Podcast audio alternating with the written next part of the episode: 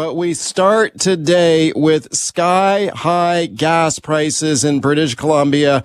Drivers right now, they're just pleading for relief. I got a couple of business representatives standing by getting slammed by these high gas prices right now. Look what they did next door in Alberta. They cut gas taxes there to give people a break. Now, will Premier John Horgan do the same thing here? Have a listen to what he says here now to Global News reporter Richard Zussman.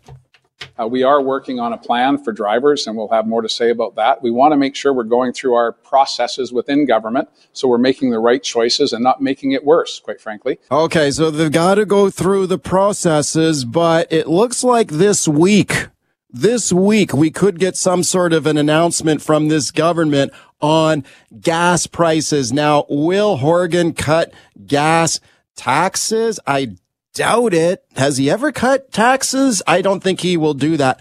Maybe, maybe we're looking at an ICBC rebate this week. All right, couple of great guests for you on the line right now. Kelly Haas. Kelly is the CEO of Cold Star Solutions. It's a trucking company and grocery wholesaler. Kelly, thanks for coming on today.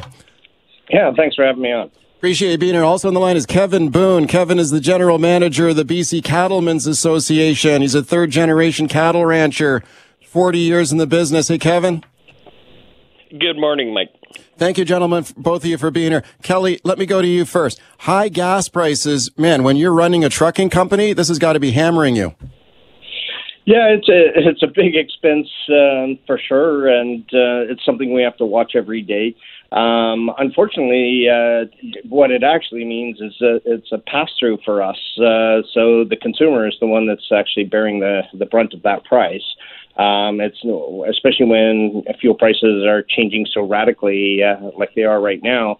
Um, it just means that we've got to up our pricing uh, through this you know, through the use of a fuel surcharge. Um, oh. So it means at the end of the day, groceries are going up. Right? Okay, so you've already added a fuel surcharge for your deliveries, is that right?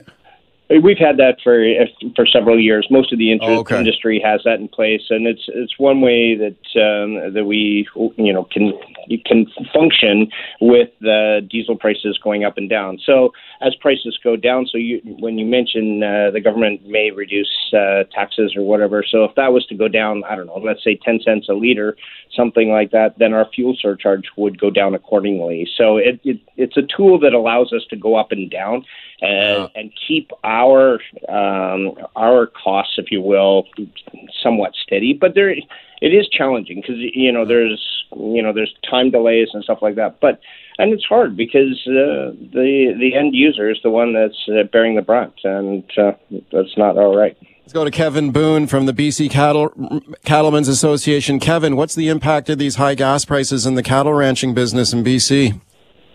Yeah, well, it, it, we're a little different scenario in the fact that we market our cattle about once a year, so we're coming into these expenses and into the most heavily used time for our fuel when we're getting our cattle out to pasture and we're putting our crops in. We're we're going to start into seeding and we're going to start into haying very quickly, which is our highest fuel consumption times.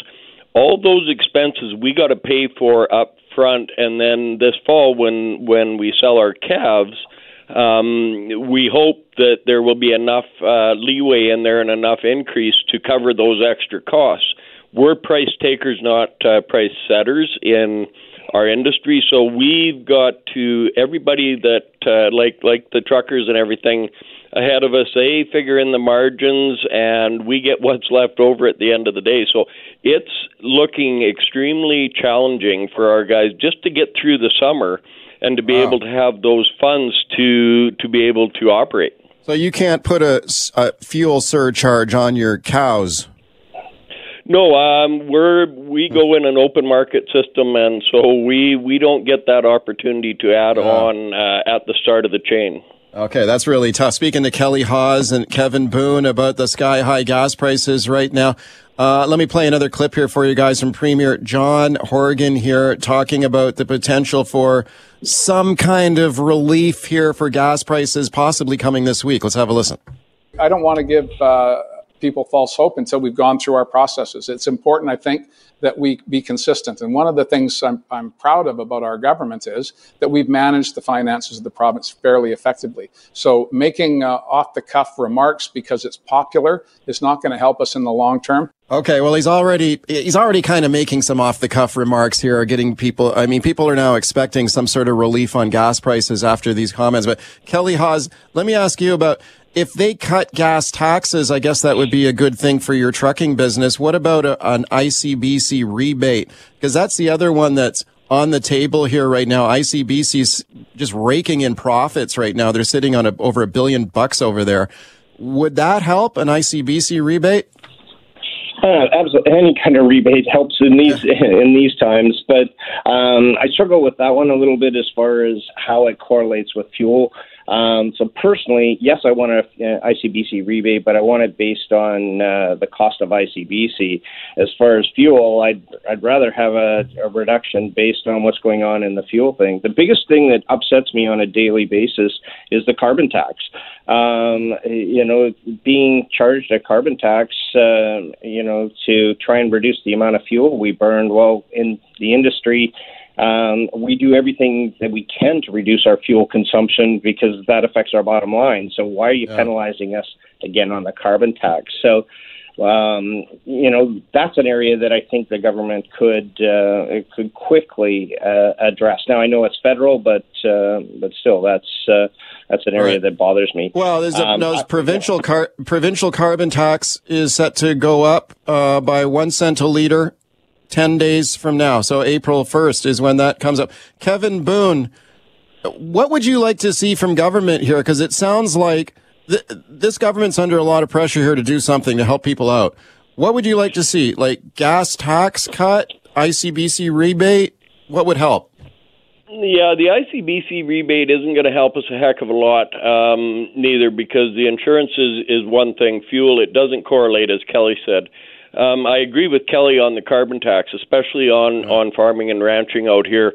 So much of what we do in, in growing plants sequesters a carbon without really that recognition in there and that ability to recoup. So the the higher you know when you're filling up your tractor as as Kelly would with their trucks um, and you're you know paying two two or three thousand dollars every time you put that nozzle in the tank uh, it's a lot, lot different, and that will eventually end up at the consumer. For us in the cattle industry, it's not. It, this is going to be delayed until we sell our calves, and then go another uh, 12 months down the road when they're fattened and finished and ready for for the table. So we're looking at 18 months for these to work their way through the system. So it's long term. So up front. Um, relief on this is going to be helpful, or otherwise, we're also going to end up in situations where guys just can't afford to be on that. And what does that do to our food supply chain? Yeah. Uh, gentlemen, I want to thank you both for being here to talk about this important issue. We'll see what happens this week. Thanks a lot. Thanks, Mike. No all right, welcome back to the show. Let's talk about the chronically clogged and congested Massey Tunnel now. And if you use that tunnel regularly and you're used to the bottlenecks and the traffic jams there, you have my sympathies. I know a lot of people have wasted years of their lives sitting in traffic around that bottleneck, the worst in the lower mainland. Uh, the BC government now has a plan though, build another tunnel, $4.15 billion. It will be an eight lane tunnel and it will be ready for traffic in the year 2030. So don't worry.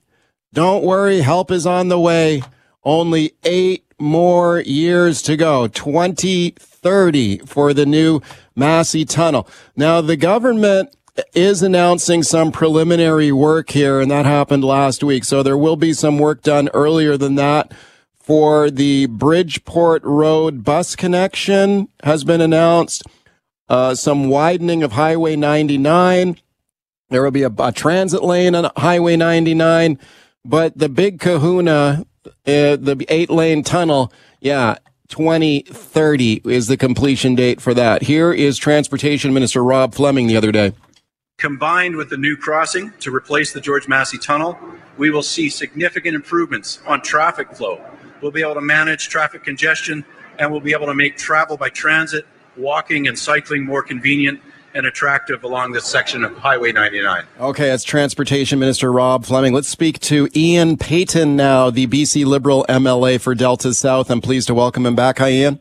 Hi, good morning, Mike. Thanks a lot for coming on. So the government now announcing some steps on the road to completion of this project. The tunnel itself not ready until 2030, late 2030, I would add, by the way, according to the timeline but they are announcing some preliminary work here on Highway 99 and some other improvements. Your thoughts on it? Well, what do these guys do, Mike? The NDP, did they do an announcement every 40 days? Because literally 40 days ago, they did the same thing. They said, look, uh, we're, we're, we're getting started. We're doing some stuff. We awarded $57 million in some contracts to do this and that. Just a lot of preliminary fluff that they were doing, and then they make the same announcement um, two or three days ago over in Richmond, going, "Hey, guess what, everybody? We're gonna we're gonna improve cycling, we're gonna improve transit, and we're gonna uh, put a new interchange at the Steveston uh, interchange. Big deal. We've already heard that." Okay, so you're saying what these are just re-announcements? Absolutely, okay. absolutely, yeah. Yeah, so they want, why would they? Well, I mean, that's kind of politics 101, isn't it? Standard operating procedure. You announce this stuff to keep it in front of the public and let the, remind the public, look, we're fixing this, we're working on it. Exactly. They they want like you know we've obviously given them a, a rough time going. I don't see this thing ever getting built, and they they're just spending a bunch of money and sort of convincing the world that uh, hey we're doing something, we're getting started on this. I mean, my goodness, it could be three and a half to four years for them to even complete their environmental assessment and uh, you know, I have a, a good feeling this thing's never going to fly. I mean, look at First Nations. They they claim to be the friend of First Nations under the UNDRIP policy, and already you've got Tsawwassen First Nations saying, "Look, we're not in favor of a massive concrete tube in the bottom of the Fraser River." You don't do that now. Maybe you did it in 1959, but you don't do that now. Well, the government says that the technology on these type of projects has improved dramatically since 1959. So they say they can do it in an environmentally sensitive manner. And one of the things that Fleming announced the other day was the start of an environmental review process that would include some sort of opportunity for the public to have their say. And that's going to start pretty soon. But you, you think that, why do you think it'll never get built? You, you just don't think it'll ever get environmental approval? Is that? I, I don't think it'll ever get uh, the green light from uh, First Nations, and I don't think it'll get the environmental approval. Like, I mean, yeah. uh, it's yeah. laughable for them to say, "Well, things are different now." How could things be different from pl- plunking a massive concrete tube in the in the river in 1959 and doing the exact same thing in in 2030? So I, it's a I bigger see, tunnel. It's a bigger tunnel. Yeah, well, it's an eight lane tunnel. It's a what is it now? It's a four lane tunnel now, right? Exactly. Right? So now they're going to put an eight lane tunnel in. Exactly. And Mike, we've gone over this time and time again. With the counterflow system with the George Massey Tunnel now, the commuter traffic has three lanes to go through during rush hour. And with this new tunnel they're building, it's going to be exactly the same. There's going to be three lanes only for commuter traffic and one lane for the buses. Yeah, so three lanes for traffic and one lane for buses each in each direction which is exactly right. what you get now during rush hour with the counterflow. With the system. counterflow, yeah. right? So how? Why would the bridge have been better? The bridge would have been better because, um, you know, first of all, environmentally, all the pedestals to support the bridge, and don't forget, all the testing of the piles, the friction piles were done and ready to go to build the bridge. We had spent a $100 million preparing for that bridge to get started. And that bridge would have been opening, by the way, this summer in yeah. 2022. We have been yeah. cutting a ribbon, and uh, you know it, it it it was far better for the use of farmland. It was basically going right over top of the existing uh, George Massey Tunnel, so it wasn't taking up any new land, which this tunnel is going to. Well, that's that's the part that really sticks in the craw when you think about it. That if the government had not canceled that bridge it, this thing would have been close to completion by now. Although a lot, oftentimes these things go over, they go over schedule. Oh, absolutely. But, I mean, but, the end. Sorry, go ahead, Mike. Well, but you know, it was scheduled to open this year, right? Absolutely. Yeah. yeah. Absolutely. And now they're talking, uh, even if they were to get their environmental assessment, uh, they're yeah. talking 2030, which is another eight years from now. I was I chatted yesterday with Jeff Freer. I don't know if that name rings a bell, but Jeff Freer was a good friend. He was the project manager for the bridge project. And he's an extremely brilliant engineer. And he said, Ian, I don't ever see this tunnel getting built. I mean, that, that's, that's a quote from him. So, you know, the other thing, Mike, that we cannot get over is that with the bridge, we had the option for light rail or rapid transit to go over that bridge one day I mean, we got to look to the future. We got to get people out of vehicles. So, light rail or rapid transit to the BC ferries in Tsawwassen or to South Surrey was a brilliant idea. And this new tunnel that they're going to spend over $4 billion on doesn't have the option for that kind of light rail. And yet, they figured out how to do it between Germany and Denmark and between England and France in those tunnels. Yeah, speaking to Ian Paton, BC Liberal MLA for Delta South. Now, the new leader of the Liberal Party, Kevin Falcon, was a guest on my show a couple of weeks back, and he said that he doesn't think that this tunnel will get built either for the same reasons that you've outlined, largely because of the environmental controversy around it. And he thinks that once there's another election down the road, if the Liberals were to get back into power, he would he would be willing to put the brakes on this thing, go back to plan A and build the bridge instead. Now, Rob Fleming, the NDP transportation minister was asked about that last week, and here's his response to Kevin Falcon and his plan to put the brakes on this tunnel and, and build a bridge instead. Here's what Fleming had to say, then I'll get your thoughts. If uh, Kevin Falcon continues to say that he's going to cancel this project when we've awarded contracts for it to proceed, when we've built infrastructure like the Steveston interchange uh, and the bus lane uh, that we're announcing today, he's going to have to rip it out. He's going to have to rip up contracts, and he's going to expose the taxpayer to more delays, more liabilities, and no solution in the future. Okay, as Transportation Minister Rob Fleming calling out Liberal leader Kevin Falcon there, saying, don't even think about trying to cancel this new tunnel because if you do, it's going to just be delays and costs. Your thoughts? Mike, I almost fell off my chair when I heard that. That could be the most hypocritical comment by a politician in the history of the world. Like, Whoa. we had spent a $100 million. The bridge was underway, and the NDP came along in 2017 and said, out of spite, it's like a Seinfeld episode with Jerry returning a sports jacket. Out of spite, we're we're we're canceling this bridge project. And they threw away a hundred million dollars of taxpayers money and a lot of good work had been done to get this bridge started. And he's saying that if falcon does the same thing it would be irresponsible to to take apart the plans by the ndp's tunnel. That's the funniest thing i've ever heard yeah. Okay. So he's okay. That is an interesting sort of analysis on it. So you're saying that he's now accusing you guys of doing what they've already done. Absolutely. Yeah. yeah. I know. It's how funny. Much, how much did? Okay. So it was a hundred million dollars had already been spent on the bridge before the NDP canceled it. Correct. So that's just money down the drain. Absolutely. Right? It was. Yeah. Um, uh, preload highway widening, moving massive hydro towers to reroute the hydro lines over the river, um, uh, driving the piles, testing all the big, huge piles that were going to support the bridge. The envir- environmental environmental assessment was completed and done to move forward wow. with the bridge. Wow. Okay. All right. All right, welcome back to the show as we continue talking about the Massey Tunnel with my guest Ian Paton. Tons of phone calls here. Mike and Langley. Hi, Mike. Go ahead. Hey, I even if the bridge and the tunnel were the exact same lane, a tunnel blows. It's way worse than a bridge because it's natural reaction just to slow down when you're going like into a confined space. So even if they, even if you had a bridge and the tunnel that were the exact same lanes, the bridge is going to flow way better just naturally. Like I don't know why they'd even attempt a tunnel. Okay, Ian Paton, no do you? Agree, thanks for the call. Do you agree with that, Ian? Yeah, absolutely. I agree with that. Yeah you know, I mean, the the bridge is it's up, it's exposed to complete total daylight. Um, yeah. You know, if you know if it was a ten lane bridge like we had proposed, if there is an accident, there's always room to move the accident over to one side and still keep a couple of lanes open to keep traffic moving. Well, can't you do that in the bridge? You mean in the tunnel? Or in, in the tunnel, I mean, yeah. Like, couldn't you do that in the tunnel? Well, it's a little trickier. I mean, I suppose like even now, like the nightmare with the tunnel now, even with our Delta Fire Department and paramedics, is trying to get fire trucks in there when there's a yeah. massive lineup of vehicles two lanes wide to get in there. Terry on the line in Surrey. Hi, Terry. Go ahead. Hi, I'm doing well.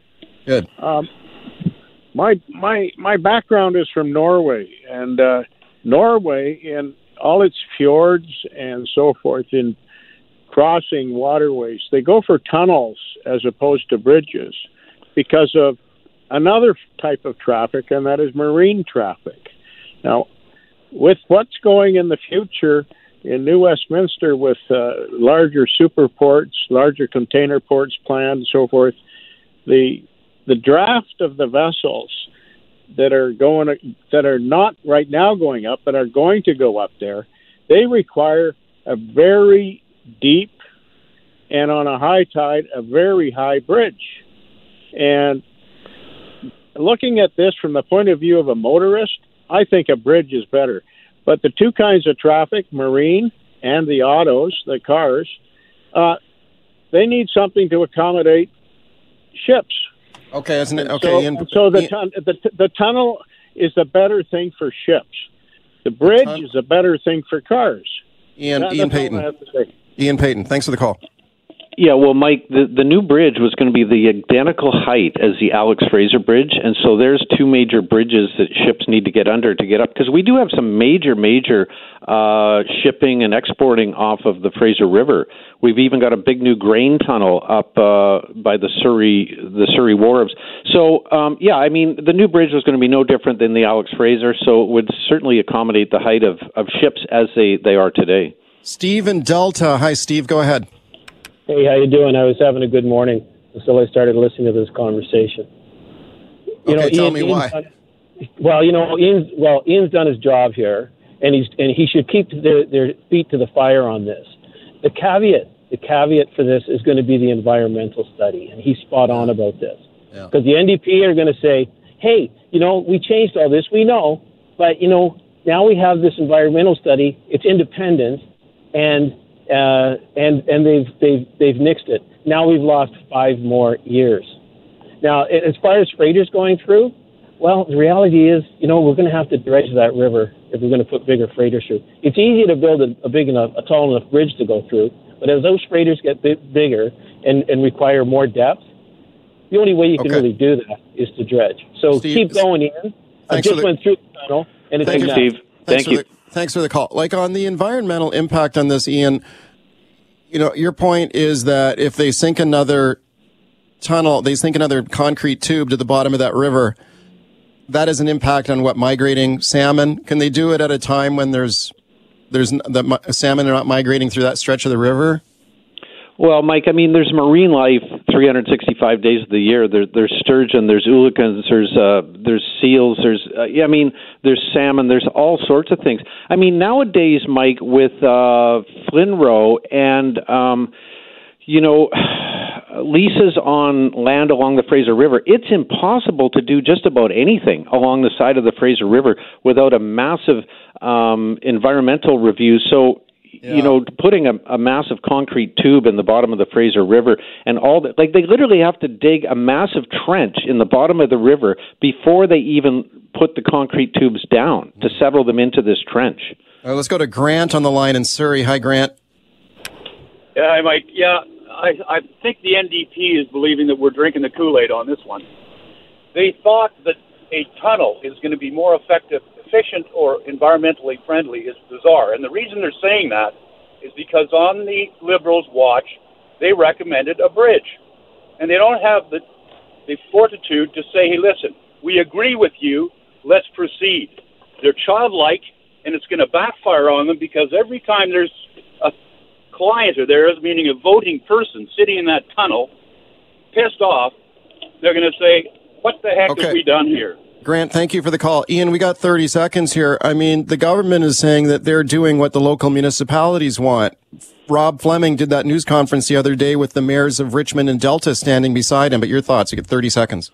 Well, again, I, I honestly I don't know what happened. The the NDP for some reason, rather than going out to major major engineering firms, which we did to get analysis, engineering studies, like hundreds, if not thousands, of pages, they went to the mayors of uh, Metro Vancouver and said, "You guys decide whether it should be a bridge or a tunnel." Are you kidding me? You guys decide um, uh, Okay. the mayors. But you know, Mike, uh, in a, the short ending here is uh, the new tunnel that they're talking about would be over four billion dollars. The price tag we had for the bridge was two point seven billion. All right, welcome back to the show. Let's talk about the situation on the ground in Ukraine right now and in the besieged city of Mariupol, where the bombs uh, continue to drop every 10 minutes, according to officials there. What a grim and desperate situation it is right now in this city. And the Russians issued a deadline for authorities to surrender that city this morning. Uh, but Ukrainian negotiators rejecting that ultimatum. The shelling uh, continues in that city. Ukraine President Volodymyr Zelensky saying he is now open to negotiations directly with Rus- Russian President Vladimir Putin. But if they fail, he warns it could result in a wider war. I've got Professor Geoffrey Wawro standing by here to discuss. First, have a listen to this report from the BBC, especially on the situation in the city of Mariupol. Have a listen. Ukraine has rejected a deadline by Russia for residents to surrender and leave or face military tribunals. But with 90% of residential buildings damaged or destroyed, tens of thousands of people are now homeless. Everything is destroyed. You can see it yourself. There is no untouched apartment left. Everything is broken. We don't know how to live on. In basement bomb shelters and with no power for weeks, families gather and do what they can to stay warm. We have been in a basement for 11 days. This is the 25th day of war. We've been counting every one of them. We hope for the best, to live as humans. The apartment has been broken. Everything is broken. Where can we go from the basement? We're cooking at a fire for now, we have some food and some firewood. In a week, we will have nothing, no food at all. What should we do? Okay, it's a terrible situation in that city. Let's discuss now with my guest, Professor Geoffrey Wawro. He's a professor of military history at the University of North Texas. I'm very pleased to welcome him to the show. Jeff, thanks a lot for coming on today. Hi, Mike. Thank you for having me. You bet. It's our pleasure to have you here. It's it's heartbreaking to watch the images out of this city in Ukraine, Mariupol. I watched uh, some terrible, terrible images on uh, the news last night of uh, mass graves being dug in the city and people just desperately trying to survive. What what is your analysis of the situation, particularly in that city right now, and the Russian ultimatum there for the authorities to to surrender as the answer? Uh, the Ukrainian Ukrainians do not seem like people are going to surrender at this point. Your thoughts?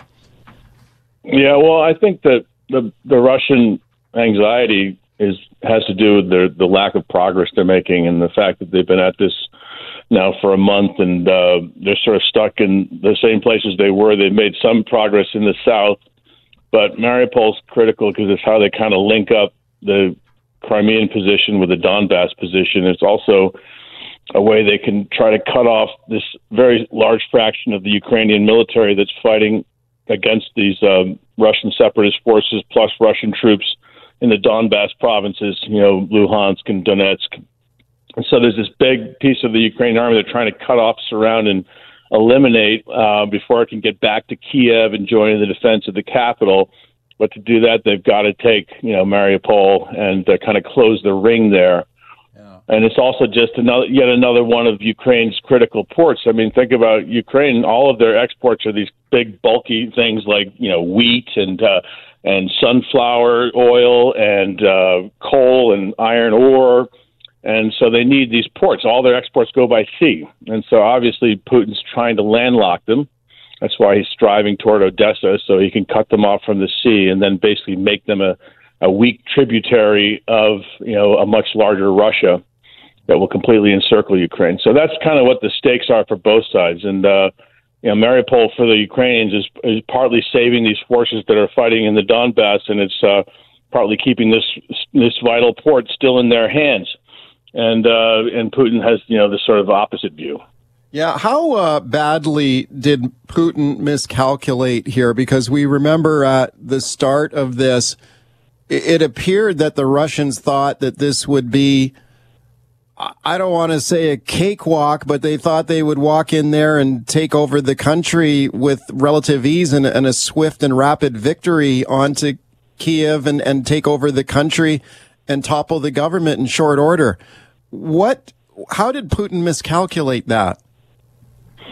Well, partly because of his isolation, the fact that he surrounds himself with yes men. I mean, you saw that National Security Council meeting that he broadcast, uh, thinking that it would kind of like reinforce his his mission in Ukraine. And in fact, it just showed the world, you know, really how uh, isolated he was and how he was basically forcing his intelligence chiefs, military chiefs, national security people to tell him what he wanted to hear. And when he didn't hear what he wanted to hear, he'd correct them and say, "No, you mean this, right?" And they'd be like, "Oh yeah, yeah, that's what I mean." so it was partly that that he wasn't getting the honest, unvarnished truth. You know, it's probably.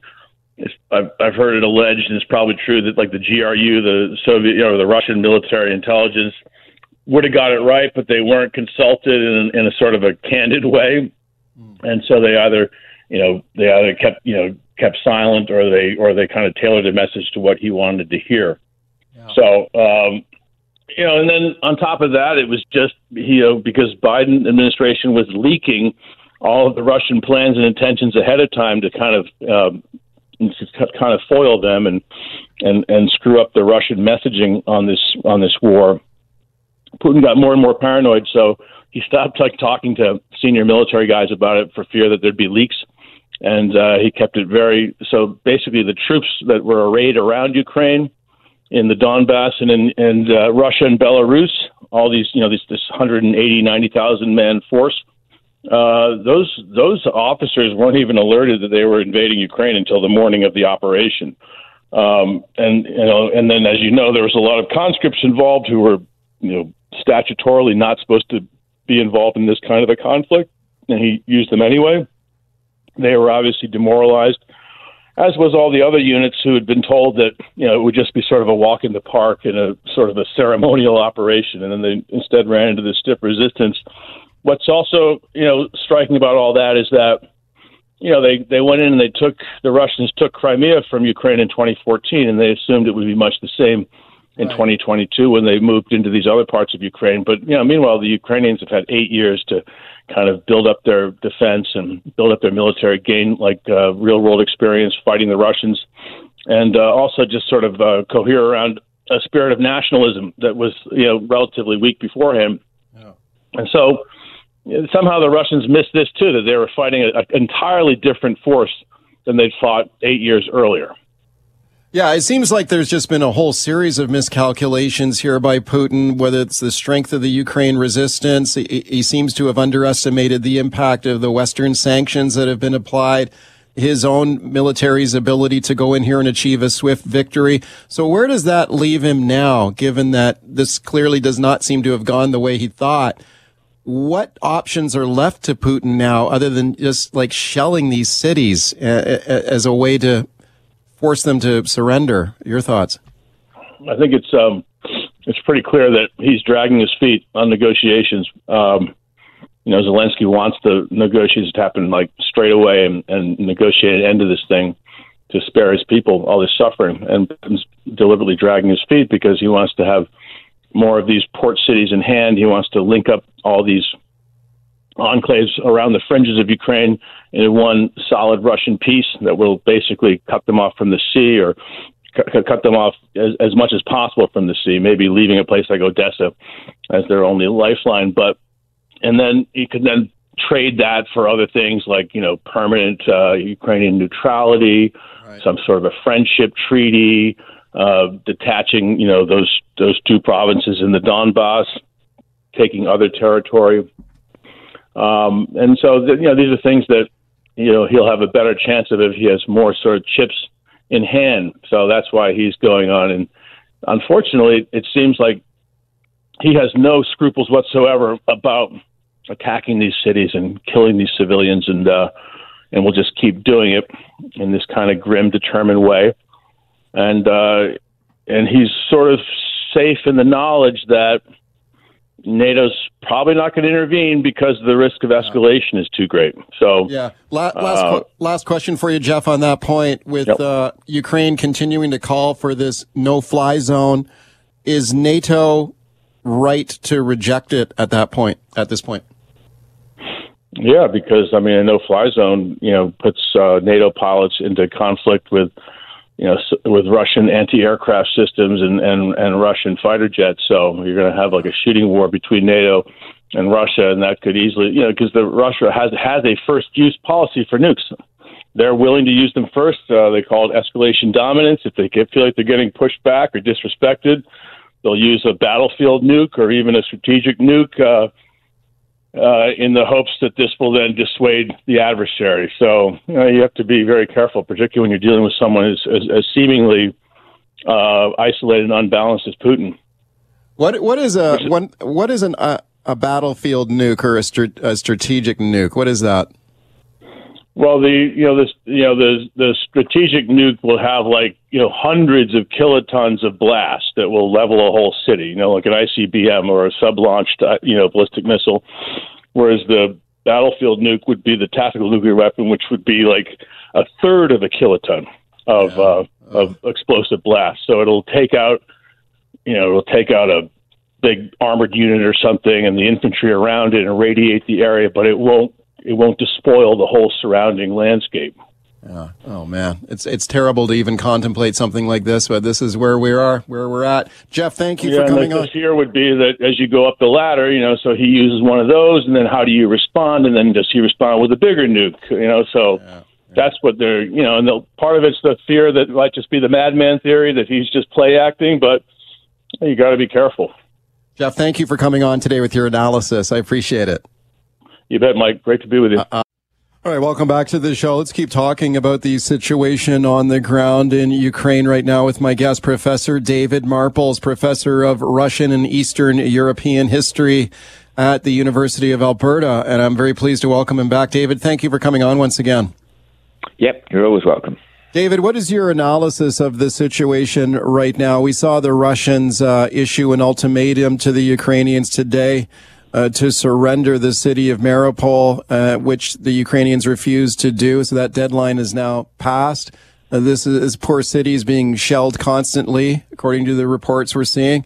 What is what is your analysis of Putin's strategy here? What is he trying to achieve?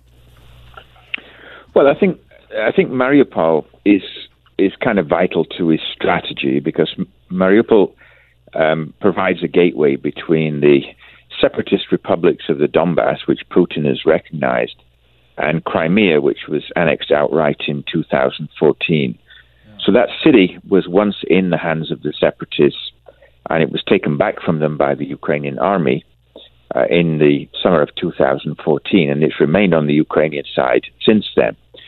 So for I think for Putin, this is a bit of a red flag. You know, it's something he's got to get, and and it's something that actually strategically worthwhile to get as well. So he's insistent on getting that. But he's not got very far. I mean, like, like other fronts in the war, the Ukrainians don't give up. And if they don't give up and, in, and they're in the middle of cities, then the Russian troops uh, are showing, well, first of all, they seem to be very inefficient anyway, but they're showing a marked reluctance to get involved in street fighting uh, within the city itself. So they're resorting to bombing them which is causing enormous casualties and great hardship among civilians. Yeah, and it's just heartbreaking to see what's happening in that particular city. What is the way out of this thing, or is there one? Do you foresee any kind of a, a diplomatic off ramp here to, to get out of this? Well, certainly there, there are ways to get uh, women and children out of there uh, if you provide a sort of gateway to them. I mean, you could see, have a ceasefire for 24 hours and get the people out. But Russia is insisting that the city surrender before it does that. And that is why that is why there's this impasse, and nothing is likely to happen unless you can get around that. And I can understand the Ukrainian position; they don't want to give anything up because you know it's a precedent, and the cities that they have given up so far, um, like Kherson in the south, uh, even there they're still heavily contested, and the Ukrainians are protesting daily against Russian occupation. So nothing is going easy for the Russians in this war. And um, I, I, think that's just a sign of where, where, it is. It looks like a long, long, drawn out campaign coming to me. Yeah. And we heard uh, Ukrainian President Zelensky the other day indicate that Ukraine would not be joining NATO anytime soon, even though that part of their constitution to join NATO. It appeared to be a concession Is that what it looked like to you that he was putting that chip on the table for a negotiated end? It may be. I mean, that is something that he can't do anything about anyway. If NATO had said, yes, we were going to take you as a member, let's say immediately, and then start to, uh, to intervene, um, then it would have accepted that, of course. That would have been the preferred route. But if NATO is not going to accept Ukraine, then he would prefer that they say so outright. You know, there's no possibility of getting into NATO now or in the immediate future, or perhaps never. Then it is probably better for them to, to say that outright so that Zelensky can then convince Ukrainians that he's not really giving anything away by making that concession. And it's the, probably the only concession of those that Putin has asked for that that is really manageable. I mean, not the others are sort of so es- esoteric and so ridiculous that they can't really be considered. I mean, denazifying Ukraine, what, what on earth does that mean? Yeah. Um, you know, Nazi symbols have been banned in Ukraine since 2015. Not that they were much used anyway. And if you're going to denazify, you might as well start with Russia itself, who've got, you know, far more sort of right wing, far right wing neo Nazi type groups than Ukraine has. David, it's always great to have you on with your analysis and your insight. Thank you for being here today. Appreciate it. Yep, sure, not a problem. Canada may be known for its landscapes and friendly people, but beneath the surface lies a darker side of crime, history, and the paranormal. Since 2017, the award winning Dark Poutine podcast has explored the shadowy corners of the Great White North and beyond, delivering chilling tales from a uniquely Canadian perspective. Hosted by Mike Brown and Matthew Stockton with over 300 episodes and fresh releases every Monday, Dark Poutine is your weekly ticket to the creepier side of Canada. Listen to Dark Poutine on Apple, Spotify, Amazon Music, or wherever you get your podcasts.